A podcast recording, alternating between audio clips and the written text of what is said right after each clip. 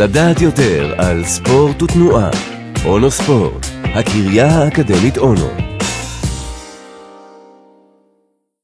שלושה עקרונות חשובים ליציבה נכונה. יציבה נכונה היא לא משהו חד משמעי.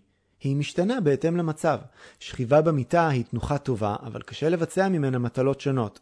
עמידת קריאה היא תנוחה מצוינת, אם אתה רוצה לצאת מהמקום במהירות, אבל היא דורשת תחזוקה, ולא נשתמש בה אם אנחנו עומדים בתור לסרט. בכל זאת, יש שלושה אלמנטים שאם נקפיד עליהם, היציבה שלנו תשתפר. 1. יעילות תנועתית. ההגדרה של יעילות תנועתית היא פעילות גופנית שנעשית במינימום מאמץ.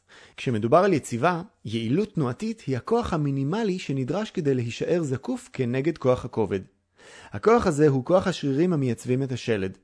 אין טעם להתרכז בשריר כזה או אחר, מערכת השרירים היא דינמית ומאוד מורכבת, וביציבה השרירים עובדים כולם יחד. דרך מוצלחת ליצור יעילות תנועתית ביציבה היא דמיון מודרך. במפגשים קצרים של כמה דקות, המטופל מדמיין חוט שקשור לקצה הראש ומושך אותו למעלה, או שיש בלון שמעריך את הגוף שלו. מטופלים שעברו סשן קצר של דמיון מודרך מרגישים שינוי מיידי. הם מרגישים שמשהו התרווח להם בעמוד השדרה, ובדרך כלל השינוי הופך לארוך טווח אחרי כמה פגישות. 2.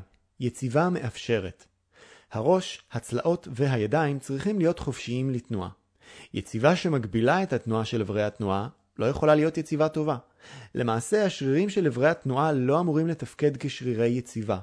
אז כדי לבדוק שהם באמת עושים את העבודה שלהם, אפשר בזמן שיושבים או עומדים לעשות תנועות מוגזמות עם הידיים או עם הראש, ולראות שאין הגבלת תנועה. 3. יציבה נכונה מכינה אותנו לתנועה הבאה. עמידת המוצא של הגוף שלנו משתנה. שחקן כדורגל עומד בצורה מסוימת לפני שהוא בועט בכדור, ופקיד יושב בצורה אחרת כשהוא מקליד במחשב. אבל ככל הנראה, היציבה הטובה ביותר היא כזו שבה אנחנו מוכנים לפעולה, כמו שהיינו לפני אלפי שנים במצבי הישרדות. גם בישיבה, במידה ואנחנו מדמיינים שמשהו יכול לתקוף אותנו, אנחנו מיד מזדקפים, יושבים בקצה הכיסא ומוכנים לפעולה. לסיכום, יציבה טובה היא לא איזה מצב קפוא וסטטי. ההפך, יציבה טובה בהכרח מאפשרת תנועתיות טובה. ככל שהיציבה יותר טובה, הגוף ירגיש יותר משוחרר ונינוח.